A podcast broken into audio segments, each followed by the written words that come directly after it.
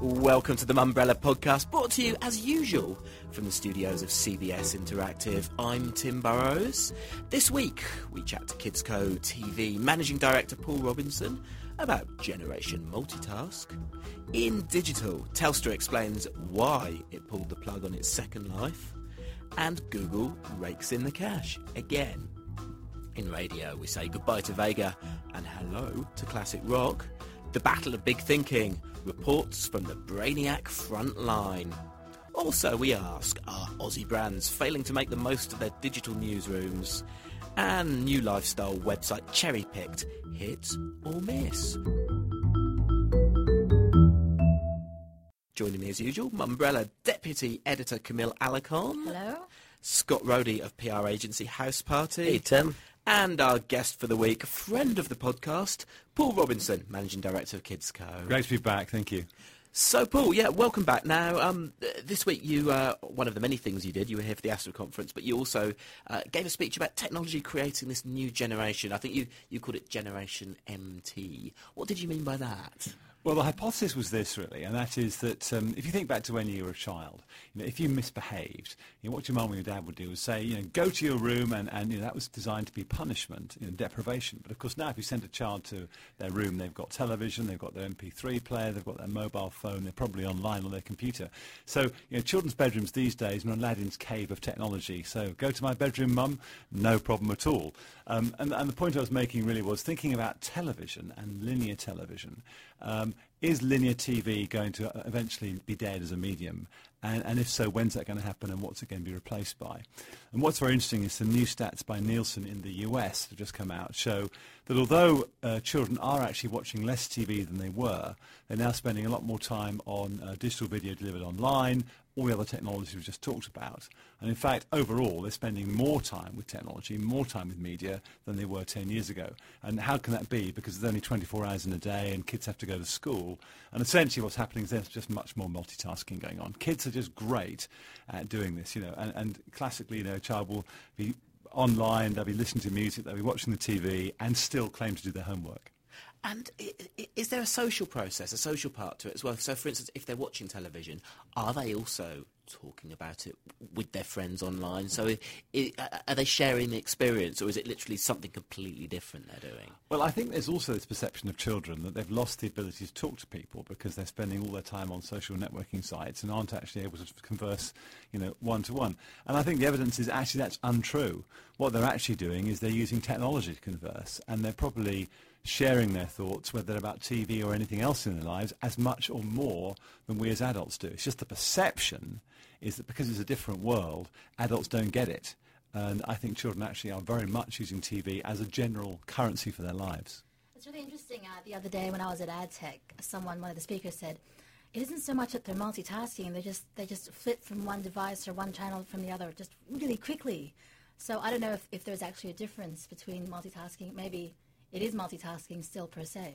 I guess that's right. I mean, I guess the question is how much is happening simultaneously and how quickly are they flicking? And I think you're absolutely right that kids can flick from one thing to another very, very fast and it doesn't phase them at all. I mean, you just see how uh, a young person or a child will actually use even a remote on, on a TV.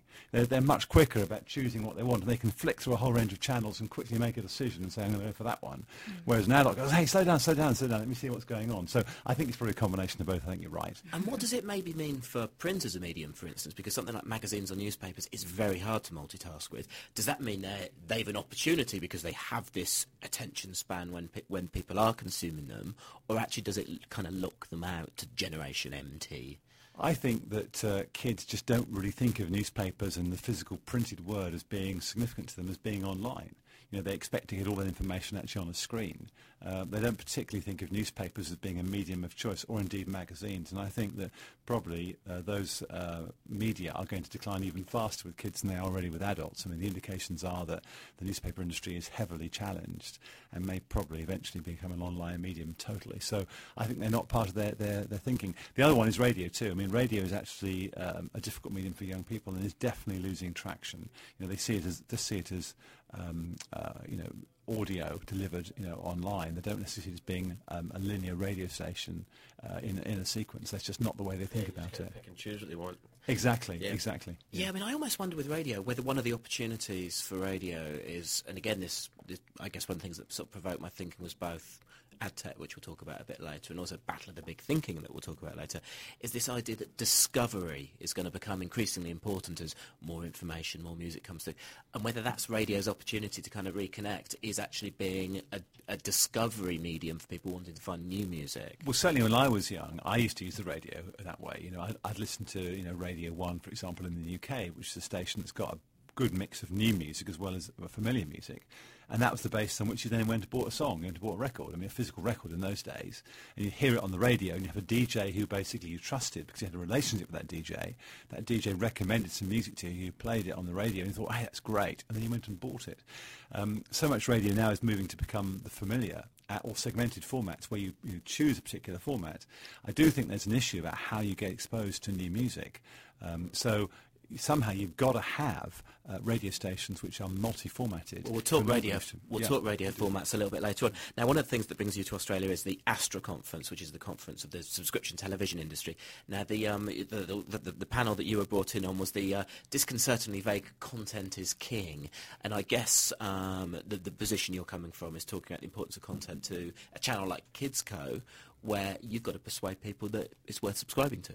Well, I think the big challenge in Australia is you've got three big buckets of funding for television. You've clearly got the free-to-air networks, which are very powerful still, um, complaining and bleating, but getting good subsidies from the government. Some might argue unfair subsidies.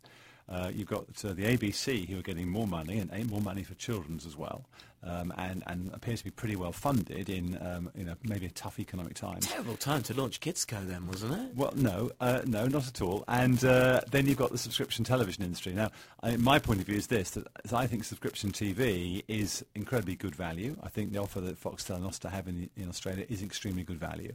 But there's clearly a lot more work to be done to persuade people that indeed is the case. And when you say pay for television, there is some resistance from some people. They don't understand why they should pay for television. They think advertising-funded TV is free. They think the ABC is free. Both, of course, are not free, but they perceive them to be free. Um, and that's that's the challenge. And no, the, the reason for launching KidsCo at the a similar time to uh, the ABC was actually to ensure there was a balance. It was to ensure that Foxtel and Austar did have something new to say, had some new content, had some new reasons for people to subscribe, whilst ABC was upping its game as well. And uh, KidsCo, not just in this market in Australia, but also in the UK, for instance. How actually is it going as a, as a business? Well, we're growing very fast. I think when I was here last time, we had about 60 countries. We're now up to 83 um, in 18 languages, so we're growing very rapidly indeed with some big new launches uh, later on this year, including South Africa and Italy and Malaysia. So we continue to grow. Um, as far as Australia is concerned, uh, we're, we're new. You know, we launched in November. Um, we'll get our first rating numbers in the next few weeks, which will be both exciting and scary. But uh, fingers crossed, I think we should do well. We've had very good response. I mean, the website is generated, it's generating about a third of a million hits a month. Um, we're running competitions and getting about 6,000 entries a month from people. So kids are watching. Uh, you know, we think it's a good start, but obviously with the new guys, and we're going to build from here. Okay, now, um, as I've been saying, it's a big week for conferences. So, uh, AdTech, which focus on the, the digital advertising industry. Um, uh, Camille and myself are both there. Camille, you're... Scott was there as well. Scott, you, you, you, you popped in, did you, Scott? yeah. oh, good of you to uh, good of you to uh, to join us. I don't think our paths crossed at all. during the Oh, whole I was quite days, delighted so- about that. No, I think Well, I saw him running away from you when he saw you. Yeah. That was probably it. So, Camille, your your your your your overall impressions first of all. I suppose, you know, as journalists, for one, we go to a lot of conferences, so slightly cynical about it all. At the end of the day, I think the content is all a bit much of a muchness, but there were some interesting discussions, especially, not least because of the, apparently it's the year of the mobile, guys, if you haven't heard from every year. Since 2001, year of the mobile. 2001. I mean, from a consumer perspective, I, there's no doubt about that. Um, I don't think marketing. I, I, I actually joined the, one of the sessions regarding mobile marketing. Didn't really.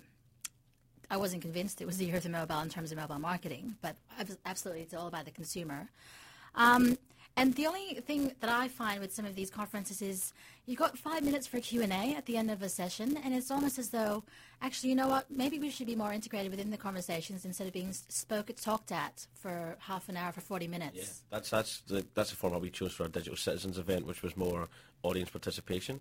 Because I feel that Mm-hmm. that's I, I thought that as well. I got to, two people got to ask question two ask, ask two a question each, and that was it. And I was like, well, you know, Because there were some great speakers. yeah, there were great speakers, and you're, they're the people you want to pick their brains with, and you didn't get that opportunity. And I just felt it was a really a missed opportunity. Okay, well let's let's cover a few of the topics briefly. So standalone campaigns are dead. That was one of the provocative topics that um, that you covered, Camille. Yeah, uh, Dale Cohen, uh, GM of Big Pond Online Network, and Nick Hodge, Hodges, Yeah, Hodges, I from, uh, problem with Clemenger. Yeah. Yeah. Surname with Clemenger uh, Digital CD.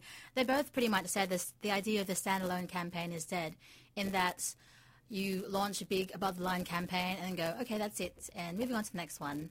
Uh, because basically, what you need to do now uh, in this day and age with brands is continue the conversation. So, ins- so basically, what they're saying is not that brands are doing that, but more and more, brands should do that if they want to kind of continue to engage with consumers through social networking, for example. So, even if you launch a social net- network, networking-led campaign, don't end it on the 31st of March when the campaign's over. Keep talking to them online. That's nice sort of advertising to finally catch up with PR then.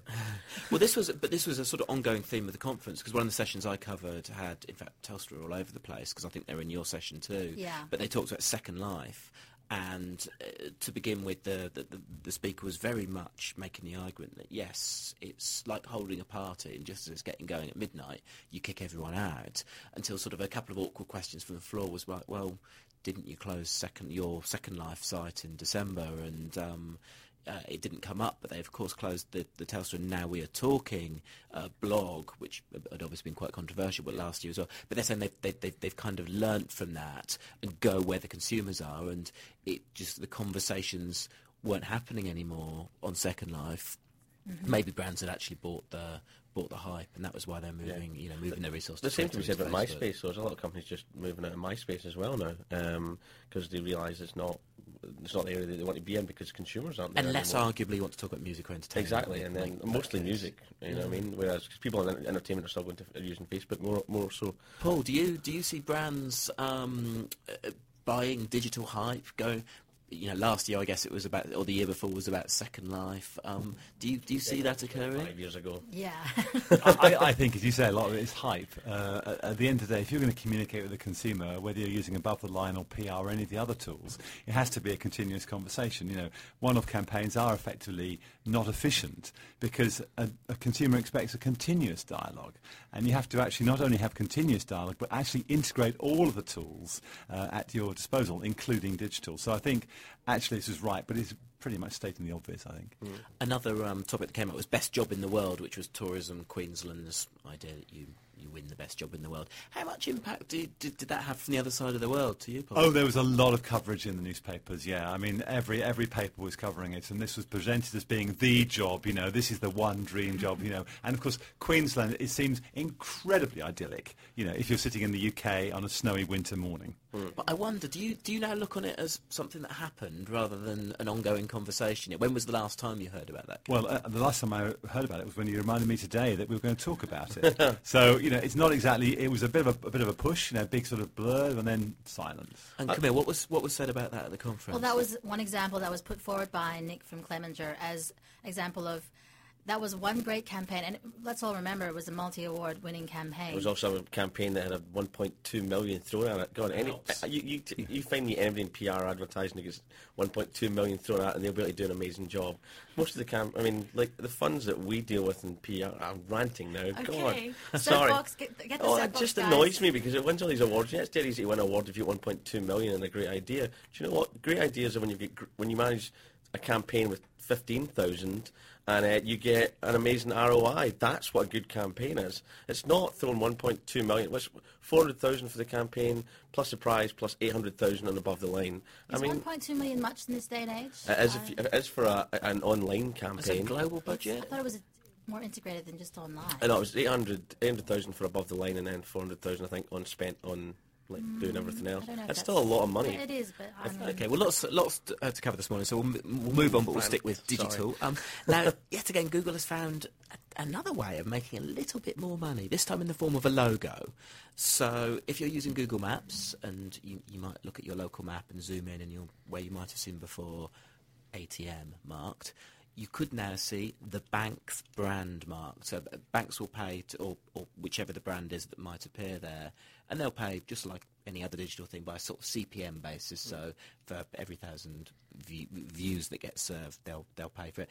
Good idea, Scott. Do you think? Is it? Oh, Uh, no. good idea. I'm not quite sure how they'll work out the, payment. What if I'm just scrolling across a page to find something? You know, how does it, it know? Do I have to click on the, the, the, the, ATM logo or something? No, I think it's e- each time it's served on the page. So if that logo appears on the page, then that will count as. Well, they're going to make an absolute fortune amount people that use Google Maps to get their way around places.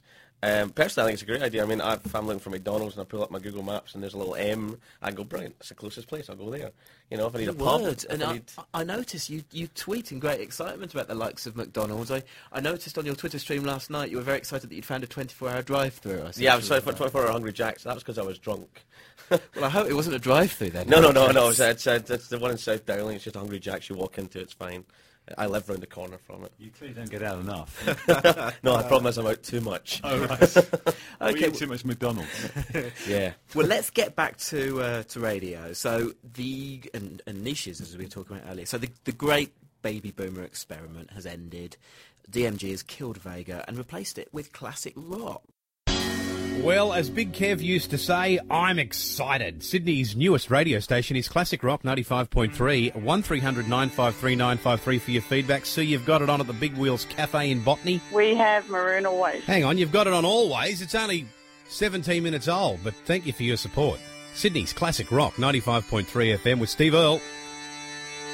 Now, Paul, you used to run uh, the BBC's Radio 1 in the UK. Um, reformatting a station to that extent is a pretty desperate measure, do you think? Well, I guess this is a commercial station, and they've obviously decided they need to find a way to reinvigorate it. Now, what is not clear, I think, is the extent to which the format's changed and the extent to which the label on the door has changed. Um, classic rock sounds to me like a safer format. It sounds like they're going to go for more familiar, more big artists, you know, songs which are going to be instantly recognisable as opposed to playing maybe some more esoteric stuff. And that's a very safe and obvious thing to do if you're going to try and build ratings and therefore revenue, but it may not be the right thing for the audience. So, with your previous sort of program controller hat on, what, what process do you go through to get to that point where you make a change as big as that? Well, I mean, the key thing is to make sure you don't lose audience. Now, uh, at the Radio 1 and the BBC, we actually wanted to lose audience because the issue then was the commercial sector were arguing that Radio 1 was too commercial. So by actually losing audience, the government believed the station had become more public service and less commercial, and therefore it was in our interest to actually do it badly to lose audience. And- this but- is clearly different in this But, situation. but bring your audience younger as well, I guess. Yeah, I mean, and, and you know, that's a continual problem because radio stations, you tend to get to sort of me- regard a radio station as your friend. And so radio stations naturally get older with time because the listeners stay with them and you get older and the station gets older. So you've got to make a concerted effort to actually abandon the listeners at one particular end and bring in new listeners all the time. And that's a hard thing to do. Camille. Well, I mean, one, I would, would agree with you. There's a presumption that the old Vega listeners are going to stick around for a classic rock, which is quite different, a different proposition, really. No, Baby boomers and classic rock are kind of similar to me. Oh. I think so. I mean, Does everyone like rock then? As uh, No, no. I'm saying that most of the, the baby boomers that I know are rock fans. Do you like rock? I'm not a baby boomer. Back off. Well, that's, I guess that's one of the things. b- Baby boomers, I, I get the impression, but baby boomers don't t- tend to define themselves as baby boomers. So it's one of those kind of labels that uh, that marketers might quite like, but does it mean very much? I don't think it means very much, and I haven't heard it again for a long time since I walked into your studio. I think that uh, it is probably oversimplifying things to say that baby boomers just like classic rock. You know, there's clearly a segment who will. And if we're talking about, you know, Alice Cooper and Black Sabbath and Deep Purple stuff like that, I can understand that. Fun enough, Alice Cooper has a um, a syndicated show as part of the uh, as part of the lineup. There, so- there, there you go. Um, I suspect that uh, there's also an appetite for new music too. I think nobody who's a real music fan wants to be sort of caught in aspic. Uh, you always want to hear new stuff as well as the stuff you love, and I think that might be the downfall here. And I suppose the other question I had for myself was, and they, they did give it a good go and they stayed with it for a long time, but I, I just wondered whether sometimes, this is something you wrote about, Camille, this idea that you've got to stick with the format for a long, long time before people get used to it. Yeah, I mean, I pose the question that perhaps, you know, wasn't a case of not enough demand, but the niche was just too small for this market to sustain another player. So we've got Gold FM, we've got WSFM already. And for me, and this is just purely personal, I don't. I think there's much of a much between the three of them. I didn't think anything, any either of them were any better really. Now, one of- they've been there longer. One of the examples that Camille used in the piece that she wrote was Heart FM from the UK, where they just stuck with it and stuck with it and stuck with it, the same format, and just sneaked up, you know, half a ratings point at a time. Well, Heart's success has been its consistency, actually, and they've now been in the market 10 years or so. They overtook Capital, who were the number one station in London, and they're now, Heart are now consistently, you know, right up there at the top. They've also rolled the station out around other metropolitan areas, and Heart's now quite a force. I mean, ultimately, it's quite a small playlist. You know, they play 600 songs, and they just play them over and over again. And if you if you like Michael Jackson or Candy Staton, that's absolutely fine, but it does get a bit boring. It's always Young Hearts Run It's Free. always Young isn't Hearts? Run Free from 1976. Yes, with that DJ code of you never get tired of hearing that. You don't. Which means I hate having to play this all over again. It is a good record, though, but not not maybe every day. Now, um, it seems like we've been doing nothing but conferences this week, but another industry gathering this week that was a little bit different was um, the Battle of Big Thinking, which was a really interesting idea. So 15 speakers all trying to persuade the audience that they've got the biggest brain, talking, three talking about each topic, each one only having 15 minutes, very strictly a countdown appearing beside the stage. Um, this was the first as well, wasn't it? so thi- this was the, the, the first. So I, I, I, I, I, I, I, I was there for pretty much the whole event, which was um, which was quite a marathon because obviously it was about sort of five hours. But but you're right, it was a, a, a first. It was um, organised by the um, the account planning group, which is sort of you know represents I guess the the strategists within ad agencies, but tried for a much wider footprint so that um, uh, the idea being it wasn't just about agencies talking to agencies. So mo- most of the speakers weren't from agency backgrounds, but there's some, you know, really interesting arguments made. So yeah, I mean, I, Which one I did you um did you like the most, uh, well, Tim? Who was the most exciting? yeah, well, I'll t- I'll, uh, s- I wouldn't have agreed with the actual overall winner. So what they did was they had the five topics: so business, storytelling, advertising slash marketing, media, and government and social. So you, you, you then voted a winner from each of those by text, and then you then had one overall winner. Now, in the end, the uh, the winner gave an absolutely bravura performance. Guy called Richard Salmon.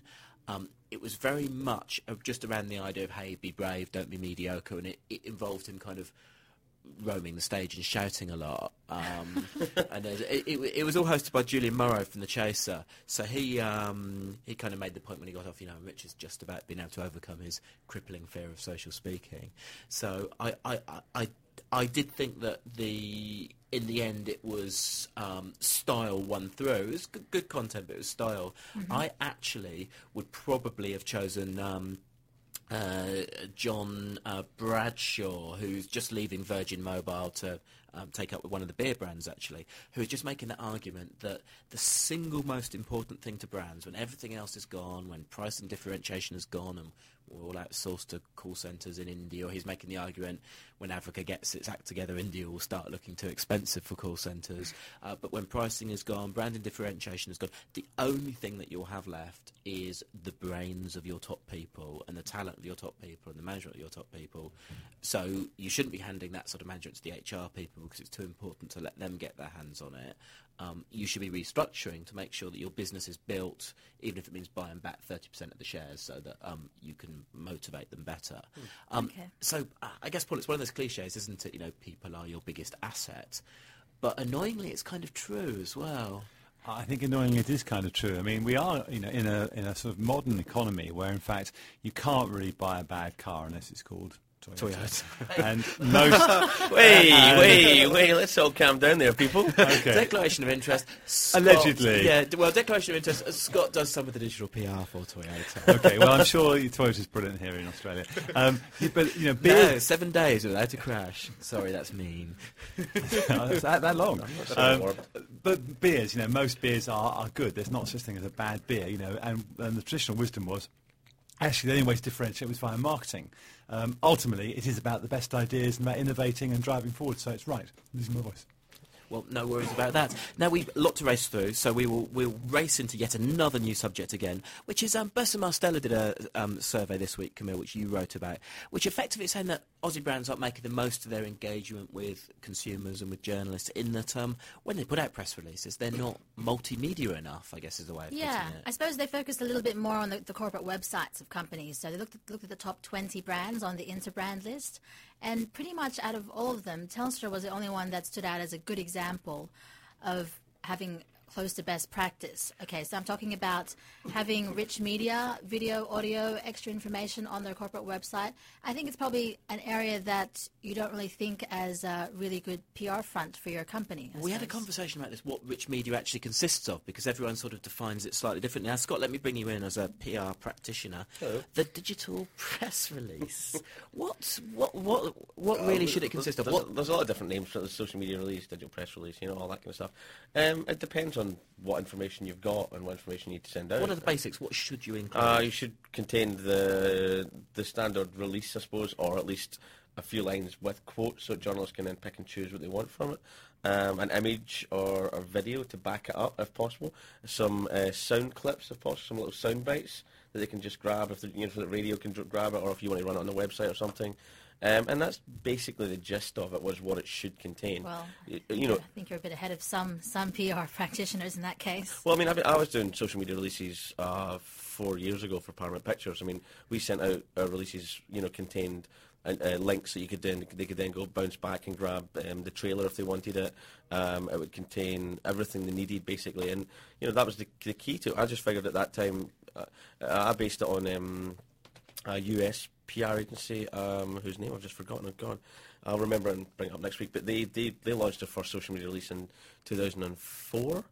And uh, you know, they, the format they came up with then was is, is the format that should still be used today. It's a great format. It's, it's packed, and it's what it contains all the information that media need. Okay, well, I want to zip through a couple more topics. New um, lifestyle website um, launched this week, Cherry Picked, which I quite like the name of. Um, so that's the latest uh, online guide, this time aimed purely at, um, at Sydney siders. Camille, what, what do you think of it? Yeah, so 18 to 39 year olds, food, So fashion, Your, trends. your target audience? Apparently, it seems to be um, s- a slightly younger feel than the um, Daily Addict, uh, which Which is another Sydney website. yeah, Yes, that's and. Daily yes, Sydney. right. I, I suppose for me, now she said that she um, identified a gap in the market. Now I don't think anyone, any one of us believes that. It's just another competitor, and who would you go for? This for me has a bit of a young, younger feel to it, even um, to a Daily Addict. And I don't know, I don't find the design and layout as kind of slick and arresting as a Daily Addict. So just in terms of looks to begin with, initially, mm, I'm not really sold yet. Well, it's a, I guess to start off with, it's a WordPress platform, isn't it? And then the other Absolutely, debate yeah. is, does it really It's live and breathe as, a, as an email newsletter or as a website? And I think they'd make the argument that it's all about the, the, the daily newsletter, the, you know... Yeah, daily- I've been. I actually signed up to it as soon as I received the, the release, actually, out of interest because I am the target market, and it hasn't really excited me. Because I guess then it comes to the discovery, much. doesn't it? You're relying on them to Yeah. find the hot new place. Yeah, exactly. You know, uh, the, the, the theme at the moment almost does seem to be discovery. Okay, well, um, Scott, gaps left in the market there, do you think? I think there's always gaps in the market to be filled, and you know it's going to be interesting to see what happens with this one. Okay, well, look, finally, we always seem to finish this podcast talking about beer. Yay! So, I'm sure we all remember the banned Carlton Draft ads and all of our debate about what was behind it. Well, they finally got released to the public this week. Um, so um, let's just take a we'll, we'll take a very quick listen to what all the fuss has been about. See that man driving his car right over a hill, right over a hill. It gave him a feeling in his ghoulies. It's the Carlton Draft tingle, the Carlton Draft tingle. That tingle reminds him he's been working too hard to have a beer with his friends he hasn't seen for so long. It's the Carlton Draft tingle, the Carlton Draft tingle. Every man knows the Carlton Draft tingle. He knows the sign when it comes. The feeling in his man plums. Now he's tasting a delicious beer, brought to his attention by the Carlton Draft Tingle. It's the Carlton Draft Tingle, Carlton Draft Tingle. Every man knows the Carlton Draft Tingle. Now, Camille, let's recap how we got to this point. Basically, last last month there was supposed to be a trade briefing uh, to unveil the new ad as part of the Made from Beer campaign, long running campaign, successful executions such as Big Ad, And then in the last minutes, they decided basically they decided to Yeah, they, they, they basically they, they they cancelled, decided to didn't they? reschedule the briefing uh, to a yet to be confirmed future date. But they were a bit honest, weren't they? Because normally in that sort of thing, they just sort of say, "Oh, sorry, slight delay," but they actually were quite upfront that they, well, we they quizzed them it. further about it. I was like, why is this happening? You know, this is supposed to be the big unveil, big reveal for the big new ad. said, well, basically, um, the ads were too risque. They went too far, and we're going to reshoot. We're going to go from start from scratch. And I'm like, really? And Why are you telling me this? I'm a journalist. Maybe, maybe they found a new brand of honesty out there. oh, that's what we thought, perhaps. Well, at this point now, cynics started saying it's obviously a plan to, in a week or two, leak it onto YouTubers. here are the mm-hmm. banned ads that are too hot for television. Mm-hmm. And sure enough, this week the email came in saying, "Guess what you can find online." Not quite on YouTube, but on an actual website. They've they've released seven new executions. Yes, the website's called Any Excuse. Now let's let's actually talk briefly about the ads themselves. So, um, Paul and Scott, you've both had a chance to look at them. Paul, what what what, what do you make of the ads? Would they sell beer to you? I must admit, I was surprised at how risque they were. I mean, I, I can't quite believe that an ad for this execution would go all the way through a marketing department without them knowing they're going to get into hot water at the end. Yeah. I mean, that's just beyond belief. I mean, there's one with an erection. I mean, really, at what point surely you go, don't know if this will make TV. Yeah, I mean, it's, it's pretty clear there's going to be a problem with that, you know, wherever that's scheduled.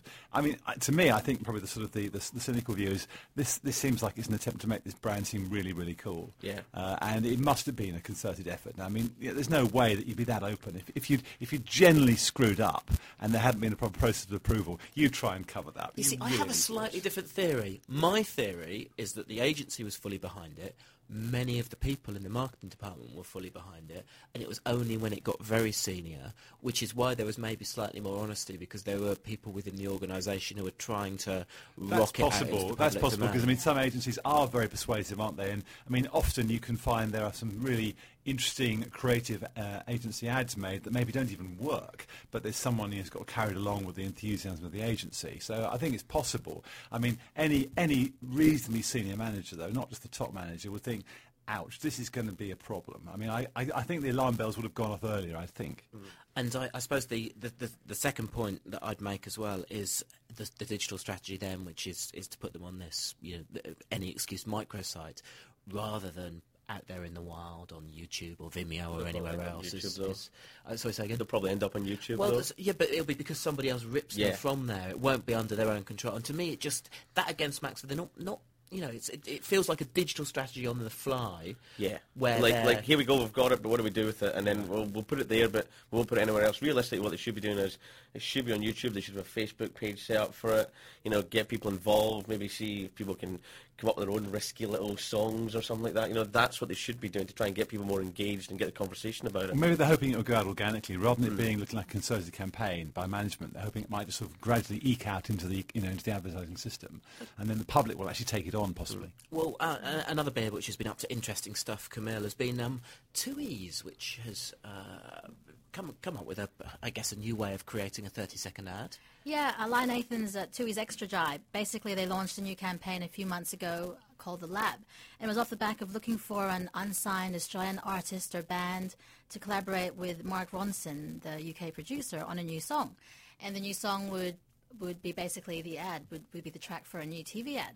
So they've just released it, and there's been some mixed responses to it, actually. Um, So the agency was BMF behind it. by BMF, yeah, the long-running uh, agency for uh, Tooheys Extra Dry, and basically the ad is 30 seconds of, of the clip, and you then it points you to the website where you can download the song. So the idea is to drive people to actually get, I suppose, get some airplay for the actual song. And I don't know, for me, you know, remember the tongue ad where it was a song Satisfaction and it became a big dance hit off the back of the success of the actual TV ad? Really? Because it was a massive hit in the UK without the tongue ad. That Well, song maybe in Australia. I'm, yeah. I'm, I'm thinking in Australia, in terms of the actual awareness and penetration of that song off the back of the ad, it got quite big. And it's trying to almost emulate that success. I don't know if it's going to work. But the idea of finding a new band and championing it, I mean, Paul, what do you make of, of that idea for brands getting involved with that sort of thing? Well, I think generally when you try and find a new band, you don't. You know, the best new bands come up organically. You know, any competition to find a band is normally doomed to failure. So I think fundamentally wrong strategy, mistake. Well, on that You heard it here first. Whoa, on that, uh, on that painfully negative note, that's where we have to leave it. Um, thank you to my co-hosts as ever, Camille Alarcon and Scott Rody. Thanks, Tim. And also to uh, to Paul Robinson, friend of the podcast, for joining us again. Thank you. Great and pleasure. also to CBS Interactive for use of their studio. Production was by Georgina Pearson. That was the Umbrella Podcast. I'm Tim Burrows.